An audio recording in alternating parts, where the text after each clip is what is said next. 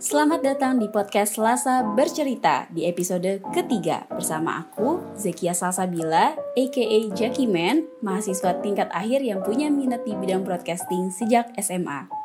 Aku percaya setiap orang punya cerita perjuangannya masing-masing sebelum bisa berada di titik saat ini. Salah satunya Hilma, mahasiswi program Fast Track jurusan Ilmu Keluarga dan Konsumen atau IKK di IPB. Waktu SMA, bahkan Hilma nggak kepikiran untuk lanjut kuliah. Harus melewati masa gap year sambil belajar menemukan tujuan hidupnya dan menjadi pribadi yang lebih kuat. Selain itu, kita juga ngobrol tentang keputusan untuk memilih S2 lebih dini. Pentingnya peran keluarga, kesiapan menikah, dan mimpi besar Teh Hilma. Walaupun episode ini sedikit lebih panjang dari sebelumnya, I believe you will find so much diamonds from her story. So have a seat, relax, and enjoy the episode. Assalamualaikum warahmatullahi wabarakatuh. Teh Hilma, apa kabar? Waalaikumsalam, Alhamdulillah baik. Gimana gimana? Alhamdulillah baik juga. Walaupun agak serak-serak sih sebenarnya ini tenggorokannya lagi gatel ya, nggak tahu kenapa. Tapi nggak apa-apa, kita gaskan aja. Senang ya, banget. Kan udah ada suaranya. Iya, agak mindeng gitu ya. Oke, Teh Hilma makasih banyak ya udah mau aku repotin uh, ngisi podcast kali ini. Sebelumnya selamat juga atas seminarnya sama sekalian bertambah umur juga ternyata Hamin satu sebelum seminar hasil tuh bertambah umur. Umurnya berapa teh sekarang? Dua dua. Dua dua. Oh serius? Eh serius dua dua? Plus satu plus satu. Dua dua plus satu. Iya sembilan tujuh kan ya? Kan kita sama teh. Oke. kebongkar. Iya kebongkar nih guys kita generasi agak tua. Agak tua. Oke. Nah, jadi teman-teman, Teh Lima ini adalah salah satu temen aku. Kita waktu itu kenal di asrama, asrama A3 IPB, lorong, lorong berapa ya kita? aku aku tujuh, tujuh, lorong tujuh. Iya, iya iya lorong tujuh bener. Iya kan kenal sama Teh Hilma dari asrama terus kayak ya Allah ini adem banget nih siapa gitu kan terus ngobrol-ngobrol. Iya ternyata cerita sebelum masuk IPB-nya tuh menarik banget kan Teh kita kayak istilahnya ada pengalaman nunda gitulah ya nunda nunda kuliah dulu. Terus pokoknya aku banyak banget belajar dari Teh Hilma dari uh, waktu asrama itu sampai sekarang juga masih terus menjadi inspirasi aku masya Allah. Oh, bagaimana oke itu kan tadi perkenalan tentang Teh Hilma versi aku. Mungkin Teh Hilma mau perkenalan diri juga versi Teh Hilma gimana nih Teh? Oke, pangken nami Abdi Hilmar ya dari perkenalan aja mungkin uh, udah ketahuan ya. Uh, aku dari Bandung, terus sekarang alhamdulillah sebagai mahasiswi di IKK IPB. Mm-hmm. Apalagi ya hobi sekarang apa ya? Sekarang lebih ke skripsian aja sih ya. Hobinya apa ya? Hobinya buka laptop gitu sih. Tiap hari hobi banget. Sampai belajar. Eh lagi uas ya? Iya lagi uas, tapi tinggal satu lagi sih. Satu lagi, gampang lah ya teh ya. digampang-gampangin aja. Digampang-gampangin dinikmatin aja prosesnya ya kan? Oke nah kan tadi itu perkenalan dari Teh Hilma. Tadi juga sempat disinggung di awal kalau cerita Teh Hilma sebelum masuk IPB itu menarik banget. Nah itu gimana ceritanya sampai bisa apa yang dilakuin selama nunda terus deh gitu um, bisa masuk IPB itu gimana ceritanya? Jadi sebenarnya untuk benar-benar nemuin IKK itu melalui proses yang panjang sih. Sampai satu tahun mungkin satu tahun juga panjang ya. Hmm. jadi benar-benar kayak uh, gak pernah gak pernah ngebayangin buat bisa kuliah di di IPB apalagi jurusan ilmu keluarga gitu kan. Awal tuh kayak apa gitu ilmu keluarga kok berkeluarga harus sekolah dulu empat tahun bahkan skripsian kan gitu. Wisuda dulu gitu. Tapi akhirnya ternyata sekarang diinget-inget lagi ternyata memang oh ini yang sesuai sama kebutuhan dan emang passion aku tuh di sini gitu Nah, jadi tuh sebenarnya gini, aku itu kan tipe orang yang dari kecil itu kayak punya mind map gitu kan tentang hidup. Waktu aku SMP itu mulai mikirin kan nanti kayak pengen jadi apa, kita cita jadi apa gitu. Nah waktu itu inget banget pas kan aku kan dulu di pesantren ya, pas lagi mata pelajaran syariah kalau salah dulu. Kan biasa ya kalau di pesantren suka ngapalin ayat-ayat tuh setor setoran ke ustazah gitu kan. Nah, tiba-tiba tuh nggak tahu bocah umur berapa tahun ya waktu itu. SMP kelas 2 tuh 12 tahun, eh berapa ya 13, 12 tahun gitu. 12-an, iya. Aku kepikiran. Aku waktu itu tuh udah mulai nanyain kan temen aku pengen jadi apa cita-citanya. Yang satu misalnya pengen jadi dokter, yang satu jadi eh, pengacara, yang satu jadi apalah gitu ya. Misalnya eh, anak teknik atau apa gitu. Terus nggak ada satu yang cita-citanya tuh jadi misalnya jadi ustazah gitu ya, jadi jadi ahli tafsir apa atau apa gitu. Terus aku mikir kalau misalnya di pesantren aja nggak ada yang mau jadi ahli agama gitu apalagi di luar sana kan itu pemikiran sempit aku gitu lah dua anak SMP akhirnya dari situ aku mulai mikir kayak hmm, kayaknya aku harus ambil peran deh gitu. Eh so so ijut banget sih anak-anak SMP kan baru baru ini gitu kayak mencari jati diri kan hmm, kayaknya aku mau deh maksudnya yang kuliah ilmu agama gitu gitu. Udahlah singkat cerita aku pas awal-awal SMA sih kelas 1 kelas 2 masih mempertahankan itu ya idealisme aku tadi tuh pengen cita-citanya jadi kayak gitu. Tapi tuh pas kelas 3 jadi gimana ngerasain gak sih pas vibes-nya anak-anak kelas 12 di mana kalau ditanyain eh, mau iya. lanjut ke mana mau kuliah di mana? Kayak iya. punya kampus impian gitu kan. Mau di mana kan? Kalau anak anak Bandung tuh biasanya pada kuliahnya tuh gak jauh-jauh dari Bandung lagi kan. Karena di Bandung aja banyak banget PTN kan. Ada hmm. ITB ada Unpad gitu. Hmm. ada UPI gitu ditanyain terus aku ditanya orang mau apa? Gak akan kuliah. Wah itu kan orang-orang langsung pada kayak ih kok kayak gitu? Gitu. Iya emang kenapa? Emang gak akan kuliah kata aku gitu kan. Terus orang-orang tuh kayak mana aku ah masa sih? Gitu. Sayang hmm. banget kan SNMPTN katanya gak dimanfaatin padahal kan peluangnya enak lah katanya gitu. Ini jalur masuk tanpa ujian gitu kan. Terus aku di situ mulai insecure gitu lah. Iya ya gitu. Kok orang lain pada punya kampus impian terus aku enggak gitu. Nah akhirnya udahlah daripada aku insecure sendiri ketika orang-orang nanya aku kan gak ada kampus impian gitu kan. Karena background keluarga aku emang pertanian terus emang banyak yang ke IPB ya udah tuh aku selesai IPB IPB kayak gitu. Mau masuk apa? Dulu tuh kayak aku antara tekpang terus karena sukanya itu cuma biologi sama kimia ya udah kan ada biokimia kan di IPB mm -hmm udah tau aku bilang biokimia IPB widi kayak keren gitu kan. Yeah. mau masuk mana biokimia? Mau masuk mana biokimia IPB wih apa itu? Gitu. Jurusan satu-satunya di ya, Indonesia weh. Kayak mulai itu naik kan rasa percaya diri. Sudah kayak gitu.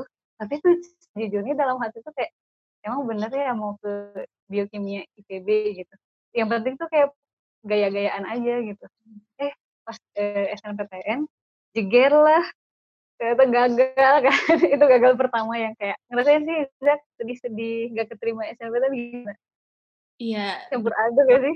Terpukul gitu ya, kayak teman-temanku pada keterima, terus aku nah, juga. Nah itu, hmm.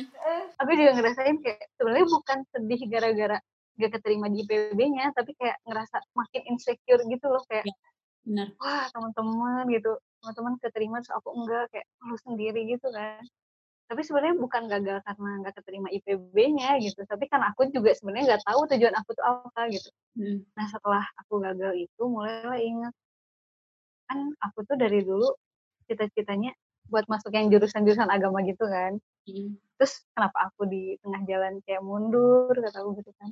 Ini sih menurut aku yang paling penting tuh kita nanya harapan orang tua kita sama kita tuh apa kan? Hmm. dari situ aku nanya sebenarnya tuh ridho orang tua aku tuh di mana gitu. Ternyata ya pengen aku juga sejalan sama cita-cita aku yang dulu zaman-zaman kecil itu. Hmm. pokoknya ya jadi apalah yang nyangkut pautnya sama agama gitu kan. Nah tapi aku juga bingung kan agama juga banyak gitu. Dalam ilmu tafsirnya atau fikihnya atau Qurannya atau apa kan banyak terus aku nggak kebayang lah waktu itu karena orang tua juga ternyata ridho ridhonya nggak terlalu besar di aku untuk pilih PTN tapi karena masih ada SBM PTN ya udah tuh aku nyobain lagi kan penasaran gitu. Hmm. nyobain lagi waktu itu apa ya lupa banget pas tahun tahun pertama tuh ternyata jeger lagi gagal lagi kan di situ. Malu lagi. Makin malu maksudnya bukan bukan sedih karena gagal lagi ya tapi malu sama sama keluarga sama teman-teman kayak beneran malu gitu. Kayak antara malu aku nggak nggak tahu tujuan aku apa terus kayak nggak tahu lah malu malu lah gitu waktu itu Kayaknya kombinasi semuanya gak sih? Kombinasi antara kita nggak tahu tujuannya, terus udah gitu digabung lagi kita belum dapet kampusnya seolah-olah kayak kita nih nggak tahu nih ke depan mau jadi apa gitu bener-bener kayak iya ngawang-ngawang banget, abu-abu banget masa depannya gitu kayak. iya iya iya itu ngerasain banget. Soalnya kayak aku aja tuh belum belum kenal diri aku tuh siapa aku sukanya apa maunya apa tuh belum gitu. Kelas 1, kelas 2 SMA itu kita kayak slow banget gitu ya. Yaudah nih belajar anak IPA IPA tuh kayak udah IPA tuh biologi kimia fisika matematika udah kayak segitu aja gitu. Tapi tiba-tiba pas pas tiga tiba-tiba kita harus disuruh milih univ kan Hmm. gitu. Disuruh milih univ dan harus punya cita-cita itu kayak gapnya gede banget gitu padahal kan sebelum proses memilih memilih kampus memilih apa tuh justru yang paling penting tuh kita ngenalin diri sendiri dulu kan ya Zak. Iya gitu benar. anak-anak tuh harusnya di diajarin buat mengenali dirinya siapa sukanya apa nih kalau kamu masuk IPA tuh bukan hanya eh, biologi kimia fisika aja loh harusnya kayak gitu kan yang aku rasain tuh Benar. akhirnya karena aku gagal lagi ya udah tuh eh, bapak aku bilang ya udah setahun ini kalau kamu belum yakin untuk milih kampus apa pun ya udah mending tunda aja setahun kata gitu kan tunda setahun daripada kuliah tapi kamu juga nggak tahu di sana tuh mau apa gitu misalnya aku waktu itu udah mau daftar kampus swasta juga gitu. tapi nggak tahu aku tuh mau ngambil apa gitu Zak bener-bener kayak kan aku nggak kenal diri aku kan. Kayak, kayaknya enggak deh gitu mau ke swasta juga gitu akhirnya aku ngobrol gitu kan ke orang tua aku. Sebenarnya itu aku punya keinginan pengen mendalami ilmu agama tapi aku juga nggak tahu mendalaminya kayak gimana gitu kan. Bapak aku bilang lah dasar dari agama itu apa? Katanya ya Quran kata kata aku kan gitu kan. Nah ya udah gitu kamu dengerin aja dulu Qurannya kata gitu. Iya ya kata aku gitu. Ya udahlah gitu. Akhirnya eh, aku nunda kuliah terus masuk ke pondok gitu. Dan ini juga lumayan sih keputusan aku buat nunda itu juga gede banget challenge-nya gitu. Karena orang-orang juga kayak responnya beda-beda ya gitu. Ada yang hah kok nunda? Gitu. ngapain nunda? Sayang banget waktu setahun. Ada yang gitu kan. Kan masih ada swasta atau gimana jangan idealis banget. Ada yang kayak gitu. Ada juga yang oh iya bagus tuh eh, mending kalau kita nggak tahu tujuan mending nunda aja dulu gitu. Tapi akhirnya setelah masa satu tahun di pondok itu aku jadi makin kenal diri aku sendiri gitu loh Zak. Kayak emang sih eh, ada momen di mana sedih ketika ngeliat teman-teman udah ospek pakai almet. Wah seru-seruan gimana gitu. Tapi di satu sisi aku justru makin kenal diri aku gitu. Aku sukanya apa terus dan yang bikin aku dapat banget pencerahan itu dan aku bersyukur karena aku menunda itu gara-gara aku mulai kepikirkan oh iya tujuan aku itu dulu kayak pengen mendalami ilmu agama. Tapi kan pas aku lihat ya dulu kan ilmu agama juga ada banyak gitu. Misalnya Agim ahlinya ini gitu. Terus ada juga eh, Ustadz Arifin Ilham tipenya kayak gini. Terus aku nanti gayanya mau apa gitu. Hmm. nah mikir lagi kan mengenali lagi. Akhirnya pas waktu itu kakak sepupu aku kan anak 50 waktu itu di IPB Mak, ini katanya ada jurusan ilmu keluarga dan konsumen katanya gitu. Hah, apaan ini? ilmu keluarga gitu. Bagi ilmu konsumen. Ini kayaknya kamu banget mah katanya. Kayaknya cocok, coba aja baca-baca kayak gitu. Nah, pas aku baca-baca, eh kok seru gitu. Ternyata di dalamnya ada ilmu psikologi, ada ilmu komunikasinya juga, ada manajemen, ada tentang keluarga dan lain sebagainya gitu. Di sana lah kayak dapat tring titik terang. Oh, kata aku gitu kan kalau aku mau belajar ilmu agama tapi bisa juga nih aku eh, maksudnya kali keluarga tapi yang basicnya itu Islam gitu lah Hmm. akhirnya wih kata aku aku lah bilang ke orang tua aku nemu ini gimana boleh nggak? Gitu. Oh iya boleh. Dari situ lah orang tua benar-benar ngedukung gitu. Jadi pas aku lihat-lihat juga kan oh ternyata IKK itu banyak teori-teorinya psikologi dan sebagainya kan teorinya juga banyak dari barat kan gitu. Hmm. justru juga kita sebagai orang muslim juga harus belajar tentang teori itu artinya ah jangan itu orang barat nggak boleh gitu kan. Jadi Hmm. kita harus melihat dari berbagai sisi supaya kita makin yakin gitu sama ilmu eh, agama yang kita pelajari kan. Eh bukan makin yakin emang yakin tapi kayak lebih punya argumentasi yang kuat untuk membuktikan bahwa teori dari Islam itu yang paling bagus. Akhirnya seneng deh menemukan IKK dan sampai sekarang ketagihan. Mungkin salah satu yang paling perlu disyukurin itu dari kan kita sama-sama nunda ya teh ya? Itu adalah yeah. orang tua yang benar-benar suportif ya nggak? Iya yeah, benar. Iya. Karena nggak mungkin nggak semua orang tua yang anaknya harus nunda kayak kita nggak nggak semuanya bisa langsung beranggapan open positif gitu. gitu. Ya open sama opportunity buat nunda. Nunda itu nggak jelek banget kok. Justru bisa apa ya hmm. Istirahat dulu terus udah gitu kenalin diri sendiri. Soalnya orang tua juga kitanya juga sih sebenarnya. Hmm. anaknya juga harus bisa menjelaskan maksudnya. Hmm. terus juga jujur aja benar-benar kayak terbuka sama lain gitu loh. Anaknya juga terbuka orang tua terbuka komunikasinya lancar kan jadi saling memahami gitu. Iya saling tahu aspirasi kita ke depan apa terus orang tua hmm. harapan ke kita tuh gimana. Jadi kayak connect gitu loh. IKK banget ya bahasannya nah terus teh pas um, waktu menghafal kayak kesulitannya apa aja selama menghafal? Kan kayaknya yang hafal tuh kan susah tuh bosen gak sih ngapalin terus tiap hari? Atau kayak metode yang dipakai waktu Teh Hilma menghafal Al-Quran tuh kayak gimana? Perasaan sama metodenya gitu. Pertama perasaannya jujur pas pertama masuk pondok itu 5 hmm. September 2015 sore itu masih ingat. Hmm. jadi aku tuh datang tuh waktu itu sore-sore kan ke pondok eh pas eh, maghrib itu aku langsung diajak ke rumah ustadz ustadznya gitu kan Nah tiba-tiba pas lagi silaturahim ke rumah Ustadz itu, karena kan memang eh, teman-teman aku yang di pondok itu juga yang ambil programnya sama-sama aku tuh emang anak-anak yang nunda juga.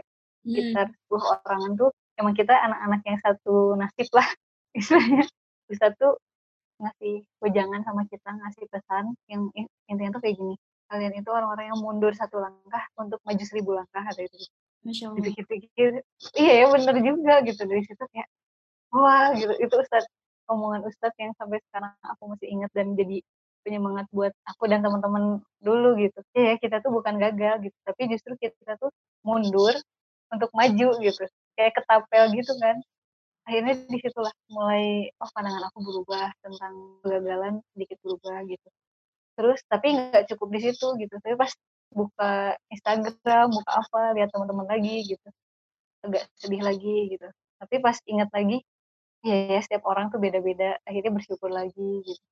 Tapi ada satu momen kan yang namanya di pondok itu, kita rutinitasnya gitu-gitu terus kan, pagi, terus kegiatannya asrama, masjid, asrama, masjid, gitu-gitu aja gitu bolak-balik. Jenuh juga gitu. Selama masa jenuh, terus masa itu tuh justru banyak ngelamun kan. Nah dari ngelamun itulah kayak mikir, nanti aku mau jadi apa ya, nanti aku habis dari sini mau apa gitu. Sampai aku punya satu diary yang benar-benar suka aku bawa-bawa kalau lagi uh, di masjid itu aku tuh nulisin gitu loh ya ya Allah aku pengen umur segini pengen umroh umur segini pengen ke mana pengen kuliah apa gitu justru kayak lebih ngenalin diri sendiri dan akhirnya lebih bisa melihat hikmah dari segala sesuatu lah istilahnya. Terus kalau metode, aku udah nyobain banyak banget metode mulai dari kayak baca tipsnya Ustadz Yusuf Mansur kayak kalian baca satu ayat 10 kali terus setiap nambah satu ayat baca 10 kali terus diulang lagi gitu kan dari ayat 1 10 10 kayak bener-bener gitu. Tapi itu gak masuk gak gak bisa gak optimal lah istilahnya buat aku gak cocok. Gimana lagi kata aku ya pas lihat teman aku kan ada yang cepet banget yang ngapalnya kayak satu halaman tuh kayak eh 10 menit apa berapa menit gitu. Karena rata-rata biasanya satu halaman itu setengah jam ya buat bener-bener kayak molotok tuh. Teman aku tuh ada ada kali cuma 15 menit gitu. Terus aku nanya gimana metodenya? Kalau aku hafalnya katanya dari bawah metodenya katanya. Soalnya kan otak kita tuh lebih ngenalin eh lebih gampang inget hal yang terakhir dihafal katanya gitu kan yang terakhir diingat sama kita eh, sama otak kita. Oh gitu. Ya udah tuh aku dari bawah kayak ayat bawah terus naik naik naik nanti turun ke bawah di di apa diulangin lagi dihafalin. Bener tuh sehari dua hari cepet tuh aku langsung upgrade diri cepet gitu ininya. Tapi tahunya hari ketiga keempat nurun lagi gitu. Lah kok kayak gini gitu. Akhirnya nyobain metode lagi metode lain lagi gitu. Setelah banyak mencoba metode akhirnya balik lagi kan aku ngenalin diri aku sendiri lagi. Aku, aku tuh sebenarnya tipenya kayak gimana? E, tipe ngapalin dari baca atau dengerin orang atau kayak gimana gitu. Akhirnya aku mengenal diri sendiri oh ternyata aku tuh tipe yang suka memetakan sesuatu gitu loh Zak gitu. Hmm. kayak lebih ke mind map gitu terus jadi kebayang tuh otak aku tuh misalnya kalau ngafalin tuh ini tuh halaman itu uh, bercerita tentang apa alurnya kayak gimana udah tuh kalau udah tahu kayak gitu makin makin paham dan bayang lah istilahnya kayak gimana akhirnya aku metode yang paling cocok buat aku itu adalah setiap aku ngapal satu halaman itu aku baca dulu bahasa Indonesia-nya. Setelah itu kegambar tuh kan ini alurnya tentang apa, baru aku ngapalin bahasa Arabnya. Karena kan aku bukan orang yang pasti bahasa Arab ya, itu diulang-ulang. Hmm. Ternyata itu yang cocok aku gitu. Intinya sih kenali diri sendiri lagi. Oke. Teh misalnya nih teh, ada orang yang udah kepengen banget ngapalin Al-Quran. Tapi tuh kayak mau mulai tuh gimana ya ragu-ragu gitu teh? Ada pesan ya teh? Ada, atau ada tips gitu nggak teh? Buat nyentil nyentil gitu teh? Sebenarnya ini aku sih. Kayak menyentil diri sendiri gitu sih. ada pesan ini sih sebenarnya yang bikin buat aku nyentil tuh pesannya teh Nabila Hayatina. Menghafal Quran itu proyek umur hidup seperti itu gitu. Jadi bukan proyek harian bukan proyek mingguan bukan proyek bulanan atau tahunan atau proyek Ramadanan hmm. tapi seumur hidup gitu jadi kayak menghafalnya tiap hari menjaganya seumur hidup sampai akhir hayat dan manfaatnya nanti sampai ke akhirat kayak gitu. Itu sih jadi jangan jadi katanya jangan yang perfeksionis harus harus benar-benar taklek banget gitu. Akhirnya ya ya udah dibawa enjoy sih itu ya pasti kuncinya gitu. Karena kan kalau misalnya kita nggak enjoy dalam segala sesuatu disuruh bikin stres kan ngapain ya? Nggak hmm. nggak dapat enaknya gitu. Hmm. gitu. Jadi intinya nikmatin proses enak-enakin aja gitu. Hmm. sebenarnya yang paling dirasain kayaknya paling bermanfaat itu buat Teh Hilma tuh apa sih dari menghafal Al-Quran gitu? Ada kalau dilihat dari berbagai sudut pandang banyak ya. Pertama nih kalau dari segi aspek otak dulu hmm. ini otak ya gini. Sebenarnya jadi aku itu sebenarnya tipe yang uh, dulu pas SMA itu IQ aku tuh IQ yang kayak rata-rata orang gitu kan gitu. Lima belas apa seratus pokoknya seratus belasan lah misalnya gitu. Itu kan rata-rata gitu kan. Nah tapi pas aku setelah menghafal itu aku ngerasanya kayaknya naik beberapa tingkat deh kayak kayaknya ya. Dan yang bilang ini tuh bukan aku bapak aku gitu. Karena kan di kakak itu teorinya banyak banget kan ilmu sosialnya. Banyak teori dan kalau misalnya kita metodenya ngafal itu dalam satu hari udah lupa gitu. Tapi yang aku ngerasain aku jadi lebih gampang memetakan sesuatu memahami sesuatu tuh kayak enak aja kayak istilahnya kayak jalan. Udah mulus jalannya ya udah tinggal seng gitu eh apa sih maksudnya kayak tinggal ngegas aja kayak di jalan tol gitu istilahnya gitu jadi kayak memperbaiki pola dan struktur aku dalam berpikir gitu loh. Hmm. Itu. Terus yang kedua, uh, kalau dengan kaitannya sama kognitif itu, aku ngerasain, aku kan belum benar-benar kayak mungkin hafal semuanya gitu kan. Jadi tapi itu manfaat yang aku dapat tuh misalnya aku belajar di IKK, misalnya teori tentang keluarga atau teori tentang psikologi. Misalnya ada sesuatu yang misalnya uh, tentang apa gitu. Terus aku langsung inget oh ini ada nih di Quran yang bahas tentang ini gitu. Atau oh pantas di Quran disebutnya gini gini ini karena oh ternyata dari penelitiannya kayak ini gitu. Bahkan ketika aku menemukan suatu teori yang sudut pandangnya beda sama Islam misalnya hmm. aku belajar teori gender ini ada uh, konsepnya kayak gini gitu. Terus ah oh kayak gini kan? Di Quran kayak gini gitu. hmm. Akhirnya aku kayak di situ aku kayak ngulik-ngulik. Makanya aku kalau belajar di IKK tuh bukan banyak banyak hafalin tapi kayak lebih banyak elaborasi gitu. Mm-hmm. misalnya di teori ini gini terus aku lihat dari sudut pandang Islam baca jurnal-jurnal Islam gitu baca tafsirnya. Dibandingin oh ternyata teori ini tuh kurang tepatnya menurut Islam gini gitu. Oh teori Islam gini. Jadi kayak lebih oh, apa ya lebih menyeluruh lah gitu. Mm. Intinya sih cara berpikir kali ya itu yang pertama.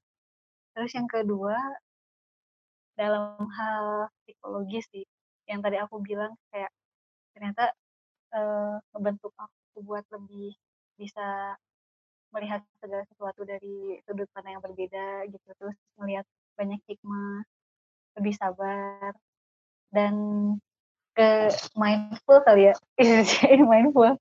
Sih kayak lebih lebih kalem gitu. Itu sih lebih enjoy aku ngerasain itu karena aku tipe yang uh, dulu tuh perfeksionis banget terus ketika ngafal Quran itu kan itu kaitannya kalau ngafal itu bukan cuma otak yang dipakai ya.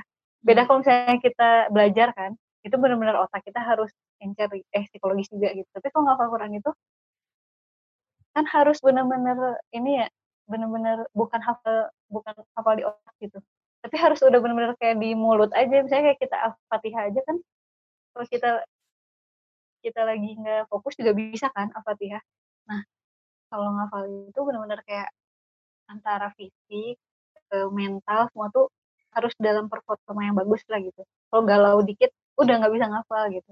Makanya tuh belajar buat regulasi dirinya di di situ sih. Dan itu berdampak ke psikologis juga gitu ya. Terus hmm. yang terakhir hmm. tapi sebenarnya bukan ini sih bukan bukan yang aku alamin tapi takutnya nanti saya teman-teman uh, karena aku pas dulu itu banyak dari adik-adik kelas aku banyak yang nanya teh yang di pondok gitu ya teh mending aku lanjutin kuliah atau terus di pondok ya teh kata gitu hmm.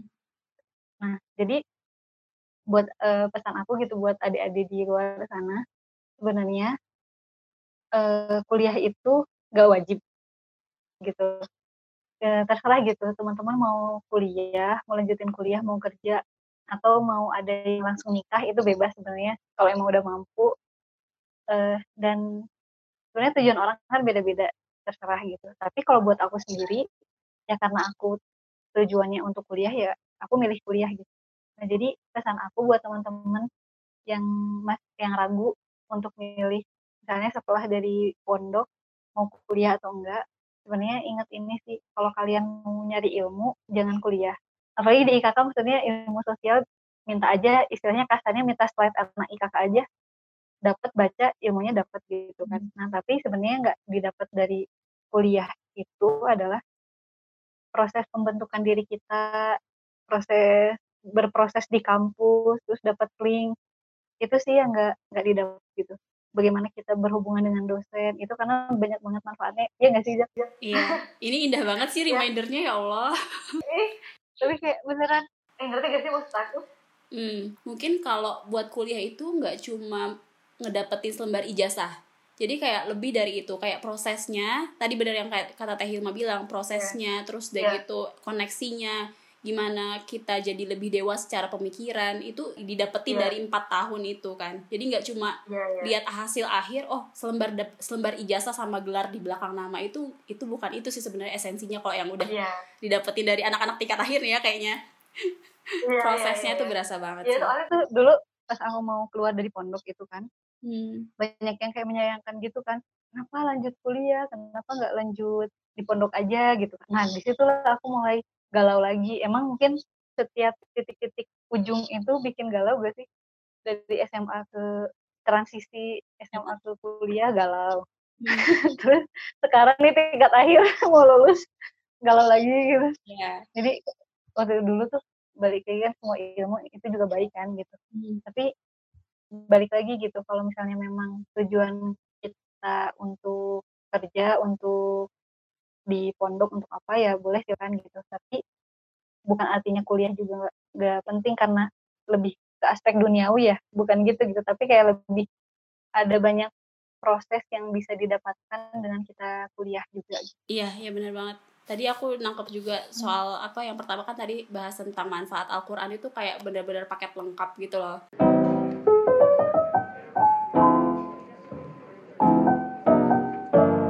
tadi kan benar kata Teh Hilma setiap kayak abis fase SD, SMP, SMA tuh kayaknya ada kegalauan-kegalauan lagi. Nah sekarang kita udah ada di tingkat akhir nih. Biasanya kan ada dilema-dilema lah antara S2 dulu, kerja dulu, apa nikah ya kan? It, it's it's a very common topic kan, common topic iya, banget lah ya. Iya. Nah, sampai akhirnya Teh Hilma tuh sekarang udah memutuskan untuk ambil S2. Jadi kalau misalkan di IPB itu programnya fast track, teman-teman. Jadi S1 sama S2 digabungin. Bukan digabungin sih, istilahnya lebih kayak di akselerasi gitu ya, Teh. kalau akselerasi kan dicepetin oh, oh iya iya benar kalau digabungin itu sinergi agak paralel gitu ya di akhir paralel nah iya benar itu gimana teh Hilma bisa sampai mantep gitu nentuin oke okay lah ambil S2 fast track aja nih gitu. Ini itu sebenarnya ada uh, ada kontribusinya dari proses aku yang tadi gap year itu kan cerita gap year.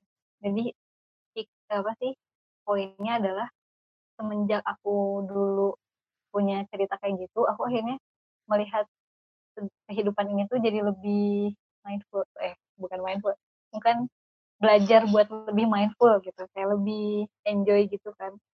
Terus untuk gak untuk gak perfeksionis karena kan tadi aku cerita aku dulu perfeksionis kan kalau punya apa rencana tuh harus A B C D gitu. Tapi setelah aku dulu gagal tuh aku gak gak saklek banget kayak gitu dulu gitu. Aku lebih ke ini sih sekarang kalau ngelihat hidup itu kita punya target-target itu bagus tapi saklek sama target juga nggak bagus kayak gitu kan. Nah dan waktu itu aku makin makin tercerahkan itu oleh kata-kata dekan aku hmm. namanya Prof. Ujang kan. Waktu itu pas lagi di kelas Prof. Ujang tuh bilang gini kalian nanti kalau udah tingkat akhir pasti tuh nanti di eh, ini para wisudawan mau lanjut ke mana mau wisuda eh mau nikah kerja atau studi lagi? Kayak gitu. Terus kata Prof. Ujang tuh kalau bapak mah katanya teh e, berpesan sama kalian pokoknya mah ambil kesempatan yang datang duluan kayak gitu. Kalau emang kesempatannya nikah duluan ambil kalau kerja duluan ambil gitu. Dari situlah aku mulai tercerahkan oh gitu ya oke okay lah pak gitu gitu. Terus tiba-tiba waktu itu kan e, diumumkan oh ini ada program festival lalala karena aku juga emang passion di bidang ini kan bidang ilmu keluarga dan juga seputar anak. Karena aku udah kenal sama diri aku aku juga nanya ke orang tua gimana nih ada peluang kayak gini ya udah sok cobain aja kata gitu kan. Awalnya emang aku nggak nggak terpikir mau fast track dari awal itu pas ngelihat uh, persyaratan juga. Alhamdulillah masuk ya udah akhirnya kayak ini ada kesempatan ya udah aku coba aja gitu. Ternyata ya memang jalannya di sini gitu. Hmm. tapi kan awalnya aku tuh sempet pengen kayak pengen kuliah di luar negeri di mana kan aku dulu pas dulu tuh pernah punya cita-cita pengen ke Jepang. Hmm. kan Jepang pengen tapi kalau misalnya S S2-nya di IPB gak bisa S2 di Jepang dong gitu. Ah udahlah itu mah masalah nanti aja gitu. Gak usah gimana gimana ini yang datang duluan S2 ya udah hmm. dulu. Hmm. menarik sih. Tadi poinnya jangan terlalu saklek sama rencana. Ini bener banget. Karena teh kayak sebulan yang lalu sih. Kan aku punya rencana gitu kan di tingkat akhir mau ngapain ngapain ngapain ternyata tugas akhir aku sampai sekarang masih harus dikerjain harus berjuang terus udah gitu aku pernah daftar program kayak manajemen training gitu di salah satu startup nah itu ditolak mentah-mentah jadi kayak Oh, Oke, okay. jadi sebenarnya uh, ini juga pernah dibilangin sama mentorku. Jadi nggak harus saklek juga sama rencana hidup kita, hmm. karena itu pasti kendalinya kan ada di hmm. Allah semuanya gitu. Tapi kita harus tetap tahu hmm. kayak punya misi hidup gitu loh teh. Oke ini kok misi hidup aku sendiri ya, ngembangin potensi anak-anak muda di Indonesia gitu. Lewat apa pendidikan non formal. Meaning kan berarti aku bisa ngelakuinnya lewat uh, apa kayak organisasi yang aku lagi jalanin atau kayak konten-konten yang aku bagiin itu masih ada gitu jadi yeah. pegangnya misi hidupnya itu loh iya benar salah satu poin yang diambil sih sebenarnya soalnya nah, aku juga mikir sendiri kan kayak mm ini tuh target yang bikin aku yang, mm. yang ngejalanin aku yang malas-malesan aku yang gagal aku yang kesel sendiri aku. Terus ngapain? Ngerti gak sih? Kayak ngapain aku kesel sama diri sendiri? gitu. Yeah. jadi kayak aku ngeribet-ribetin diri sendiri ya udahlah gitu. Enjoy aja akhirnya jadi kayak gitu.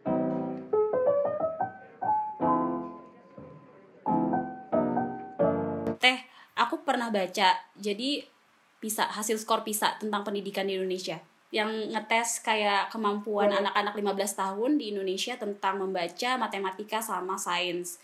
Nah, itu kan kalau dilihat hasilnya 2018 itu jadi ceritanya turun nih teh skor negara Indonesia rata-ratanya. Tiga, tiga komponen itu turun semua. Nah, kalau direfleksiin lagi di pandemi gini, kan anak-anak sekolahnya di rumah nih. Mungkin selama ini kita lebih sering kayak nuntut pemerintah tentang kualitas pendidikan lah padahal kan kalau yang mungkin ya kalau misalkan masa pandemi gini peran orang tua tuh penting juga kan perlu ada kerjasama juga dengan pihak orang tua sebagai um, core-nya pendidik pendidik anak kali kayak iya, iya. nggak yeah. tahu sih aku pengen share aja kayak pendapat Hilma uh, gimana gitu ya ini juga isu yang menarik ya bahas hmm. tentang ini gitu tapi kalau misalnya kita berbicaranya dulu nih berbicara dalam kondisi yang ideal yang normal dalam artian kita nggak pandemi ya memang kunci dari keberhasilannya pendidikan atau kualitas anak itu uh, ada banyak aspek mungkin nanti bisa uh, Zaki Men ini nih uh, uh, apa baca-baca lagi tentang teori ini karena ini keren banget teorinya tentang teori uh, Broven Brenner. Jadi ngelihat kualitas anak itu dari sudut pandang ekologi. Gitu. Jadi pertama nih katanya anak itu bakal dipengaruhi banget sama orang orang-orang di sekitar anak. Yang pertama itu adalah orang tua. Hmm. Gitu. Itu orang tua pasti kan pengaruhnya langsung ya ke anak. Gitu. Orang setiap hari sama anak gitu kan yang ngasuh yang apa hmm. itu orang tua. Terus nanti di lapisan setelah orang tua siapa? Sekolah kan, hmm. gitu. Berarti sekolah punya pengaruh sama anak gitu. Nah tapi sekolah juga bisa jalan sendiri karena tadi di garda terdepannya ada orang tua ya nggak sih? Hmm. E, di Indonesia itu banyak kayak mikir ya udah gitu kan pendidikan mah tugasnya sekolah buat ngedidik ya kan banyaknya kayak gitu. Padahal salah satu fungsi keluarga itu adalah fungsi pendidikan gitu. Jadi nggak bisa serta merta udahlah uh, yang ngedidik sekolah aja gitu. Padahal kan nggak gitu. Tadi konsepnya ingat garda terdepan yang mempengaruhi anak itu adalah orang tua ya kan hmm. gitu. Nah tapi banyak juga nih dilemanya karena di Indonesia itu kita beragam banget ternyata kemampuan orang tua buat mendidik anak juga beda-beda. Jadi banyak orang tua yang bilang, makanya saya sekolahin karena saya nggak bisa mendidik anak. itu kan dilemanya, ya nggak sih? ya, ya, ya. gitu kan banyaknya gitu dan yang namanya sekolah ya kan bu saya juga terbatas anaknya banyak gitu ya ibu juga harusnya bisa ngedidik anak nah, jadinya dilema gitu ini kayak gimana harusnya nah di sinilah peran yang paling terluar itu yang bisa mempengaruhi anak paling terluar tapi dia pengaruhnya sangat langsung gitu hmm. jadi pengaruh dari kebijakan pemerintah nah artinya apa tadi selain orang tua yang punya garda terdepan pengaruhnya langsung ke anak, terus sekolah yang mempengaruhi anak. Tapi kalau misalnya kebijakan kita di Indonesia-nya emang nggak terlalu bukan nggak pro sama family, jadi ya pasti kualitas anaknya juga pasti akan terganggu. Maksud aku gini, kalau misalnya kebijakan yang pemerintah lakuin itu nggak pro terhadap keluarga, gak mikirin keluarga gimana kan tadi ya yang yang aku bilang kemampuan keluarga di Indonesia itu beda-beda dalam mengasuh anak itu harus dipikirin juga tuh sama pemerintah gitu. Mm. Jadi itu dalam kondisi idealnya kan dan e, kesimpulannya kualitas anak, pendidikan anak bakal bagus kalau orang tuanya bagus, e, sekolahnya bagus, pemerintahnya bagus dan nggak cuma bagus sendiri tapi semuanya bersinergi misalnya gitu berkolaborasi akhirnya terciptalah anak yang berkualitas. Nah itu kan kata teori ya kan? Kondisi ideal. Nah sekarang kalau masa pandemi gimana? Memang yang namanya pandemi ini kan ada sesuatu yang baru ya. Dan semua orang yang terdampak itu dari semua kalangan gitu. Baik menengah baik dari kalangan e, menengah atas sampai bawah tuh semua orang tuh terkena gitu nah hmm. terus gimana gitu sekarang dalam hal kualitas anak e, menurut aku gini ya ini opini aku sih, ini opini aku banget ya Zak. Ya, ya. opini aku banget. apa. Jadi kalau aku ngeliat emang sekarang kan di masa pandemi kita juga tetap harus sekolah. Di, di masa pandemi kita harus tetap kuliah, harus tetap dikasih tugas, harus sesuai dengan learning outcome yang harus dicapai, gitu kan. Tapi menurut aku tuh sebenarnya harus gitu-gitu juga. Kan hmm. ini pandemi itu musibah. Kita nggak ini faktor eksternal yang benar-benar di luar kuasa kita gitu. Kenapa kita harus benar-benar saklek banget gitu. Sekarang itu aku ngeliat kayak banyak uh, anak sekolah yang kewalahan gitu termasuk mahasiswa mungkin yang bisa di apa yang aku saranin emang di satu sisi kita harus mengejar learning outcome anak pendidikan anak tetap harus bagus tapi kan kita juga ada pandemi ini ada musibah ada kondisi tidak normal juga jadi nggak apa-apa nggak usah terlalu saklek banget untuk mengejar kualitas anak itu. Yang kedua adalah bukan berarti pendidikan sekarang nggak penting gitu, tetap penting tapi dengan dengan syarat mempertimbangkan aspek psikologis anak juga gitu. Hmm. berdasarkan hasil riset di apa di luar negeri pun ternyata menunjukkan stres mahasiswa meningkat ya gitu. Bahkan menurut KPAI juga anak-anak di Indonesia sekarang kewalahan oleh tugas-tugas yang diberikan oleh guru gitu. Terus gimana solusinya? Itu tadi gimana caranya orang tua, sekolah dan juga pemerintah untuk bikin kebijakan yang pro family pas masa pandemi ini gitu khususnya dalam hal pendidikan. Nah, tadi kan aku kayak jadi tersadarkan gitu ya tentang pentingnya ya. orang tua dalam mendidik anak. Tapi sebelum hmm. jadi orang tua itu kan dimulai dari seumuran hmm. kita teh. Dan nanti hmm. akan dimulai dengan pernikahan. Oke. Okay. Iya agak ini ya. Eh. Oke. Okay. Nah, Teh sebenarnya aku pengen pengen tahu sih kalau menurut Teh Hilma sendiri seseorang itu mungkin ini Teh Hilma mungkin diajarin juga di IKK. Seseorang itu hmm. dikatakan siap untuk menikah tuh ada kayak indikatornya gitu gak sih? Atau komponen-komponen apa yang sebenarnya harus diperhatiin gitu? Ada, ada. Jadi kalau di ilmu keluarga sendiri tuh uh, yang pastinya ini ya, sebelum nikah itu kan ada tujuan nikah kan. Hmm. Nah, kalau di uh, sudut pandang ilmu keluarga itu ya kita buat menikah itu untuk mencapai kesejahteraan sejahtera lahir batin istilahnya gitu kan nah sejahtera itu tuh ujung tombak dari keluarga gitu hmm. tujuannya banget nah untuk mencapai bisa kita sejahtera itu maka kita keluarga kita tuh harus punya ketahanan hmm. gitu artinya apa ketahanan itu adalah kan tahan ya artinya keluarga yang berketahanan itu kalau misalnya ada masalah keluarga bisa menangani masalah itu kalau ada cobaan bisa ditangkis, bisa dikelola masalahnya. Nah, itu keluarga yang berketahanan. Nah, ternyata kata uh, teorinya uh, Prof. Eis, dosbing aku. Jadi uh, ketahanan keluarga itu bisa kita bangun saat kita sebelum nikah juga, Zak. Ya kalau yang buat udah nikah ya pasti bisa membangun ketahanan keluarga ya nggak sih? Tapi sekarang nih buat kita yang masih single ya yang akan menikah nantinya ternyata untuk kita bisa mencapai ketahanan keluarga itu ada itu dengan mempunyai kesiapan menikah. Ya. Itu gimana udah siap? belum, kayaknya belum. Katanya ada tiga nih, ada tiga syaratnya. Oke, tiga. Pertama, catat guys, catat guys. Pertama ya. Pertama adalah pastinya harus cukup umur. Kalau sekarang kan umur 19 tahun ya, hmm. yang undang-undang terbaru itu. Jadi minimal tuh 19 tahun. Terus yang kedua, si suami sama istri itu harus udah bisa mengelola sumber daya yang dimiliki. Maksudnya gini, kalau aku misalnya sama diri sendiri aja masih berantakan, sebagai masih berantakan, masih mager-mageran, masih kemudian apalagi soal manajemen rumah tangga beres-beres apa gitu berarti aku belum siap gitu iya. karena kan nanti aku harus harus ini kan harus harus mengelola rumah tangga, harus ngurus anak, ngurus suami, dan suami juga harus mendidik istri dan anak dan sebagainya juga. Mm-hmm. Kayak gitu. Terus yang terakhir minimal uh, salah satu dari baik itu suami atau istri harus punya kemampuan dalam aspek finansial. Mm-hmm. Nah ini penting.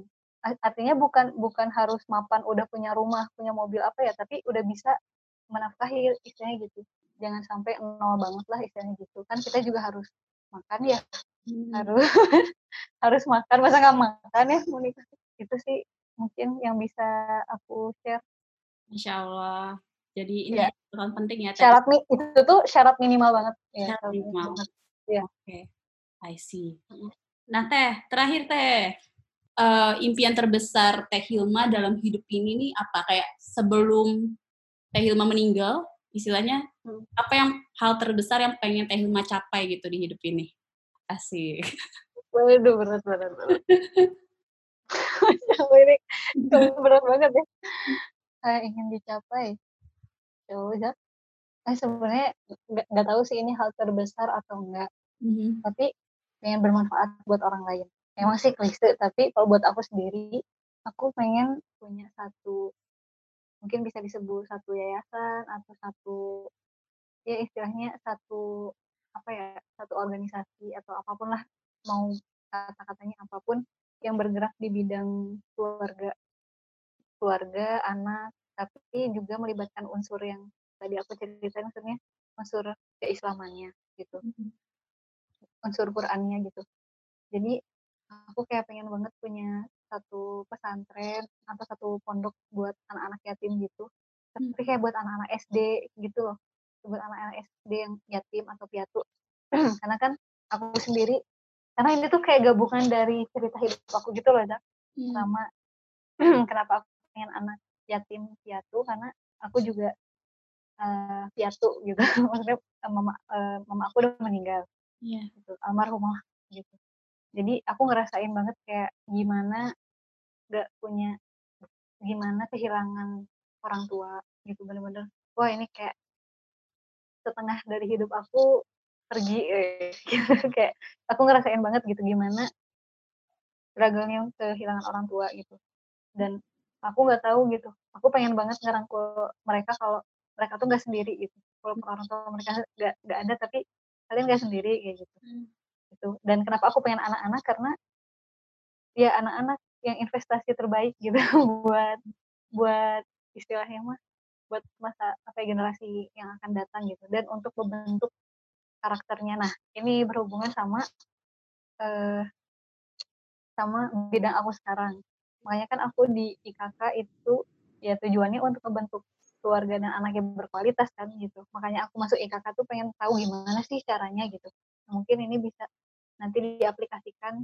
Jadi aku punya satu pesantren suatu pondok untuk mereka menghafal Quran tapi khusus buat anak yatim piatu gratis gitu ya. Terus di situ aku bisa mengaplikasikan uh, pendidikan karakter yang udah aku dapetin terus juga pendidikan holistik yang udah aku dapetin tapi juga aku dapetin ilmu cara mendidik anak dari sudut pandang Islam kayak gimana gitu. Terus hmm. nanti aku juga berkolaborasi kayak ini banget. Tapi juga melibatkan uh, keluarga mereka sebagai support system buat anak-anaknya gitu. Jadi walaupun mereka yatim itu kan pasti punya keluarga juga ya gitu. Yeah. pembinaan ya melibatkan orang tua juga lah gitu. Itu sih. Jadi aku juga sekarang berhubungan sama ya tadi ya eh nggak apa-apa kan cerita juga. Ya ya apa-apa. Berhubungan sama sama tingkat akhir kan kayak ya nanti aku mau jadi apa ya mau kerja jadi apa? Aku beneran sekarang kayak nggak nggak terlalu saklek banget nanti pengen kerja di mana pengen apa-apa hmm. apa sekarang aku justru berubah gitu sudut pandang aku kayak uh, ya aku harus punya visi dan misi tapi di satu sisi aku harus lebih fokus ke ini sih. Kalau aku udah ahli dalam satu bidang pasti nanti pun aku akan dicari. Eh ngerti gak sih maksud aku? Ya. jadi intinya kayak karena aku passionnya di sini maka ya udah aku serius mendalami bidang ini insya Allah nanti pun kalau udah jodohnya pasti aku akan bermanfaat di bidang itu gitu. Jadi kayak udahlah nanti kerja insya Allah nanti kalau ada kesempatan datang gitu. Tapi kayak itu sih yang aku pengenin banget mau kerja jadi apa aku pengen banget punya punya pesantren atau apa jadi aku tuh ngebina di situ aja gitu hmm. jadi karena aku tuh tipe yang antara satu sisi pengen jadi wanita karir tapi nggak mau wanita karir banget gitu ngerti gak sih Ya, tapi nggak mau juga gitu di rumah aja gitu. Emang. Amin karena uh, impian Teh Hilma sebenarnya apa ya mirip-mirip dengan impian besar aku gitu. Aku juga pengen punya lembaga gitu. Mungkin kalau misalkan Teh Hilma lebih fokusnya ke anak-anak SD ke bawah gitu yang lebih muda. Kalau aku lebih ke anak-anak remaja gitu Teh kayak kayak lebih tertariknya ngembangin potensi diri anak-anak remaja gitu. Mungkin suatu saat kita bisa bikin satu yayasan bareng kan, terus ya. Kolaborasi. Ajak ya. Iya.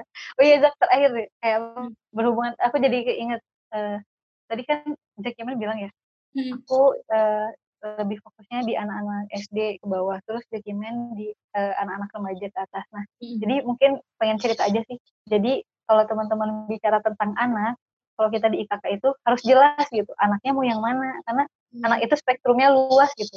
Kan usianya luas ada anak SD ada anak SMP SMA atau mau yang mana gitu. Karena anak anak SMA juga itu anak-anak gitu. Berarti kalau Zakimen remaja gitu kan ya. Itulah kenapa aku masih harus banyak belajar ya. Sama aku juga Terima kasih banyak Teh Hilma yang sudah mau berbagi cerita hidupnya. Semoga bisa menjadi inspirasi bagi teman-teman yang mendengarkan. Supaya manfaatnya bisa semakin luas, please don't forget to share it forward by tagging me on Instagram at ZakiyahSS dan at Hilma Rosmi, R-O-S-M-Y. If you have any suggestion siapa yang harus aku ajak bercerita, I would be so happy if you let me know. Insya Allah, sampai jumpa lagi di hari Selasa. Berbagi inspirasi lewat cerita.